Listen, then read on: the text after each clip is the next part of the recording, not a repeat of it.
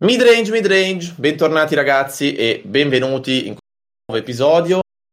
Ovviamente sottoscritto in conduzione, Andrea Piazza e il suo solito compagno di viaggio Alessandro Carrata. Ciao Ale. Ciao Andre, ciao a tutti ragazzi.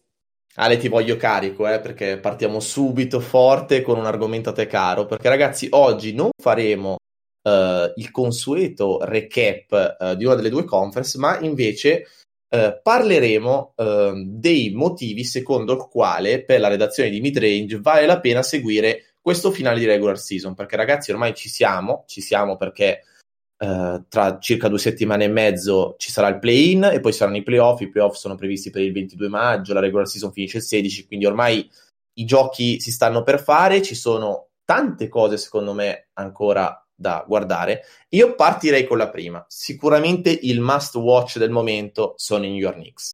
Ragazzi, i New York Knicks finalmente stanno facendo sul serio. In varie puntate abbiamo stuzzicato Ale, che è un tifoso, è il nostro Spike Lee, ecco, di midrange.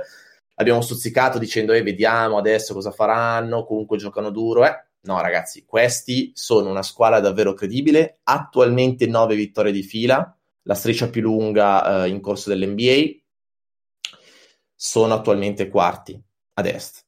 Impensabile davvero perché questi l'anno scorso hanno fatto 21 vittorie, Ale correggimi se sbaglio dopo il regular season e ci sono delle cose davvero incredibili. Julius Randle sta giocando ad un livello irreale. Siamo passati dal capire se Randall potesse avere il contratto garantito l'anno prossimo, perché mi pare che ha solo 4 milioni su 20 garantiti per il prossimo anno, a sì dai, questo potrebbe essere il most improved player eh, dell'anno, a ragazzi, questo deve essere per forza nell'All NBA, perché miglioramenti al tiro, miglioramenti incredibili come passatore, perché eh, rispetto all'anno scorso è proprio giorno e notte, e miglioramenti anche in difesa, quindi grandissimo lavoro di Tibodo, ma grandissimo lavoro suo perché nessuno, anche il più ottimista, credeva che Randall potesse essere una prima opzione efficiente nell'NBA di oggi.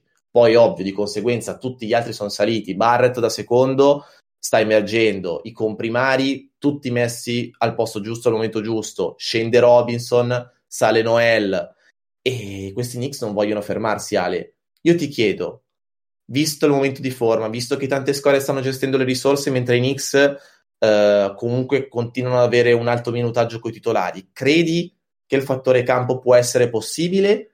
E se pensi che questi playoff possano fare bene perché ci potrebbero anche essere chance per passare il primo turno e mettersi definitivamente tra le squadre credibili per il futuro in NBA? Allora, io sarò costretto ad andare un po' in controtendenza rispetto a quello che viene detto su New York in questo momento, non in termini di della stagione che stiamo facendo perché è una stagione incredibile e io sono veramente contentissimo, però c'è anche bisogno un attimo di ancorarsi alla realtà, perché è vero che i Knicks vengono da nove vittorie di fila, ma è anche vero che ad esempio stanotte giocano con la seconda squadra col miglior record ad ovest, cioè i Phoenix Suns, e le ultime 11 partite i Knicks avranno il quinto peggior calendario della Lega in termini Dai, di difficoltà. Ale, sono in back to back i Suns, è la decima, è la decima sarà sicuramente un calendario impegnativo. Uh, l'obiettivo dei Knicks era in un certo senso andare a blindare le possibilità di giocarsi quantomeno il play-in e almeno su quello stiamo facendo un grandissimo lavoro stando a otto partite e mezzo di vantaggio sull'undicesima e secondo me New York deve concentrarsi al momento sull'arrivare ai playoff senza concentrarsi sul fattore campo sì o fattore campo no. Uh, al momento stiamo, abbiamo avuto l'ottima streak soprattutto con avversari ad est e questo è fondamentale sia da un punto di vista di mh, confidenza anche per, per eventuali play-in, eventuali turni playoff, perché sappiamo di poterle anche battere. Adesso arriverà un'ultima parte della stagione in cui, da un certo punto di vista, è ovvio che sarà più difficile a livello di calendario. Però molto probabilmente i Knicks incontreranno anche delle squadre che tenderanno già a riposarsi per la, per la post-season. Sarà un, un calendario fino alla fine molto difficile, anche perché tutte le altre squadre est hanno un calendario molto facile, però sono degli altri Knicks. Rispetto a quello che ci aspettavamo, rispetto a quello che mi aspettavo anch'io, sono degli altri Knicks, sono messi molto diversamente in campo.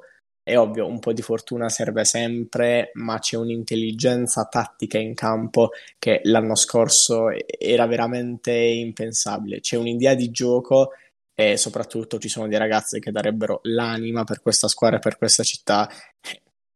Cosa posso dire? È quello che New York significa per l'NBA questo. Pensi che sia sostenibile questo livello di gioco di Randall anche in una serie playoff? Eh, è una domanda difficile perché comunque Randall già rispetto all'anno scorso ha fatto dei miglioramenti incredibili, ma non è mai stato messo sotto pressione in una serie di playoff. Anzi, correggimi se sbaglio, non penso abbia mai giocato una serie di playoff nella sua carriera è, è ovvio quindi che il salto da regular season a playoff si fa sentire per la maggior parte dei giocatori, potrebbe farsi sentire anche per lui. Poi bisogna anche vedere che squadra ti trovi contro il primo turno, in un eventuale primo turno. Sì, vero, perché secondo me se i Knicks beccassero gli Hawks attualmente avrebbero grosse chance di passare il primo turno e poi in un eventuale, in un eventuale secondo turno ti becchi pure il derby con Brooklyn. E la cosa più incredibile di questo momento dei Knicks è che nonostante Brooklyn sia prima, nonostante Brooklyn abbia comunque tre potenziali Hall of Famer, tre superstar in Kyrie e di Arden, non si fa altro che parlare dei Knicks che faranno i playoff. L'atmosfera al Garden è incredibile. Zion ha detto che nonostante ci sia poca capienza attualmente, c'è, c'è un'atmosfera, una pressione che non ha provato in nessun altro palazzetto al momento in NBA questo ti fa capire che quando il Madison potrà magari riempirsi un po' di più i playoff, sarà davvero, davvero bello vedere questi Knicks giocare e credo che Thibodeau sicuramente cercherà di abbassare le pressioni perché i Knicks veramente nessuno si aspettava potessero essere in questa posizione in questo momento. Comunque ne parleremo poi perché a breve ragazzi saranno le preview. Ah, vai Ale, chiudi tu sui Knicks. Volevo dire, tu hai detto sicuramente che c'è più hype per i Knicks che forse faranno i playoff rispetto ai Nets che al momento sono prima ad est, ma questo è semplicemente a ricordare che a New York la squadra è una e sono i Knicks. Mamma mia, qui è uscito il cappellino di Ale, sicuramente carico dopo aver abbassato un po' le aspettative nello speak di prima. Vabbè, adesso passiamo al secondo motivo per il quale vale la pena guardare questo finale di regular season. Ci sono delle superstar che stanno rientrando da infortuni lunghi e bisogna capire come rientreranno tra le superstar più note che devono mettere ritmo, devono mettere minuti in cascina sono Davis, LeBron e KD. Davis e KD sono orientati di recente. Davis ha giocato contro Dallas, ha tirato molto male, mi è sembrato molto molto indietro di condizione e poi ha un fisico che comunque eh, deve per forza di cose fare tot partite per arrivare ai playoff pronto, quindi credo sia stata la, la, giusta la scelta dello staff dei Lakers di farlo rientrare già adesso per dargli un tot di eh, minutaggio per appunto far arrivare fresco ai playoff. Non si può dire lo stesso di LeBron invece, perché si sta attualmente eh, vociferando all'interno dell'NBA che LeBron tornerà solo quando sarà non al 99.9 ma al 100%, perché comunque è, credo, l'assenza più lunga di LeBron nella sua carriera, è stato le ultime 18 gare, mi pare, e l'età comunque è quella che è, quindi i Lakers hanno aspirazioni di titolo, molto probabilmente con tutto il roster sano sono ancora la squadra da battere, quindi chi se ne frega di perdere qualche partita più di regular season, ma bisogna cercare di gestire attualmente il giocatore più forte dell'NBA, ma che comunque ha una carta d'identità che purtroppo non può mentire e l'altro giocatore è Kevin Durant. Kevin Durant che credo abbia fatto un quarto di, st- di regular season uh, a livello di partite giocate, è tornato ieri contro una delle squadre più calde della Lega, i Phoenix Suns, è uscito dalla panchina, ha fatto tipo 33 punti in 28 minuti. Veramente incredibile come Durant ogni volta che sta per tornare in campo si dice eh ma farà fatica, ha un fisico particolare, riduce di Achille, poi gioca a questo livello. Il problema, secondo me, per Durant è bisogna capire che tipo di continuità può avere perché sta giocando davvero in brevi stint durante questa stagione regolare, ma i playoff per forza di cose dovrà giocare ogni due giorni. E comunque loro hanno anche Arden fuori adesso per infortuni, un'altra di quelle superstar, forse salterà anche tutta la restante parte di regular season. Nets squadra da battere, vero, ad est per il talento che hanno, però eh, la salute di quelli è preoccupante. Allora, uh, secondo me è molto preoccupante molto preoccupante anche perché bene o male chiunque i Nets troveranno al primo turno ad est sarà una squadra che sarà molto probabilmente facile a livello di passare il turno, ma ad, al momento tutte quelle squadre ad est stanno dando il massimo e sicuramente le darebbero anche in una prima serie playoff. Cioè, non, non, troverai una squadra a cuscinetto che ti lascerà passare perché tanto sei più forte. E questo potrebbe essere un grandissimo problema anche andando avanti con le serie. Durant che abbia un certo tipo di talento è indiscutibile, quindi è, è strano da dire, ma delle prestazioni come quelle di stanotte non mi sorprendono nemmeno più c'è però da dire che Durant, come hai detto tu, ha saltato moltissime partite e mm, io ho sinceramente molti dubbi sulla tenuta fisica. Lo diciamo da inizio anno, il titolo dei Nets probabilmente passa da due elementi, che sono la tenuta fisica e la tenuta mentale. La tenuta mentale abbiamo già visto che uh, Kyrie ha avuto ancora delle assenze per motivi familiari, in generale per motivi personali, quindi sicuramente non correlati alle, al proprio fisico. Gli altri due superstar hanno avuto problemi fisici. Io ho dei dubbi. Se fossero stati al meglio delle loro condizioni, non ce n'era nemmeno da parlare. Arrivando così vicini ai playoff, però qualche dubbio comincia a venire. Sì, esatto. Invece Ale sui Lakers sei d'accordo col fatto che debbano per forza di cose far rientrare LeBron non in fretta e furia, visto che comunque anche eh, di recente con un rientro forzato hanno perso Davis per più partite, poi vai a vedere Murray che rientra forzatamente e si rompe in quella maniera. E soprattutto se credi che i Lakers debbano preoccuparsi di un eventuale sesto posto, perché qui eh, diamo per fatta eh, che i Lakers affronteranno i Nuggets al primo turno da un po' di puntate, però i Mavericks sono attualmente a una gara e mezzo dai Lakers, che sono quinti ovviamente, e hanno forse il calendario più facile della Lega e se i Lakers arrivassero sesti con un LeBron che magari è entrato per poche partite, un Davis che sta facendo ancora fatica a riprendere ritmo, ti becchi una tra Suns e Clippers o Jazz al primo turno e una di queste uh, tre anche al secondo turno. Quindi uh, prima di arrivare alle finali di conference si beccherebbero due turni tosti tosti, quindi ti chiedo uh, sei d'accordo con il fatto che debbano fregarsene del piazzamento regular season oppure un occhio di riguardo sull'arrivare quinti o sesti anche in ottica arrivare freschi alle finals debbano farlo come ragionamento? Allora, è ovvio che l'atteggiamento più razionale sarebbe quello di far riposare completamente LeBron, di razionare i minuti di gioco di Davis fino alla fine della stagione ed è ovvio che sia giusto sul piano teorico che sia così. Però qui alla fine Dallas e Los Angeles stanno giocando una prima serie con, con dei Nuggets privi comunque di Murray, quindi dei Nuggets che sono molto limitabili e da lì può passare anche le ambizioni del titolo dei Lakers perché oggettivamente come hai detto tu avere un determinato percorso che può prevedere ad esempio un Phoenix nel primo turno, Clippers al secondo prima di arrivare alle finals rispetto con tutto il rispetto per Utah, eh, un primo turno con i Nuggets senza Murray e un secondo turno contro Utah, secondo me cambia un intero mondo. Quindi va benissimo risparmiare i propri giocatori, però dovrebbero anche cominciare a, far, a fare qualche conto. Dallas ha un calendario facilissimo, il, quello dei Lakers non è impossibile, però stare attento, fossi nei ragazzi di Vogel.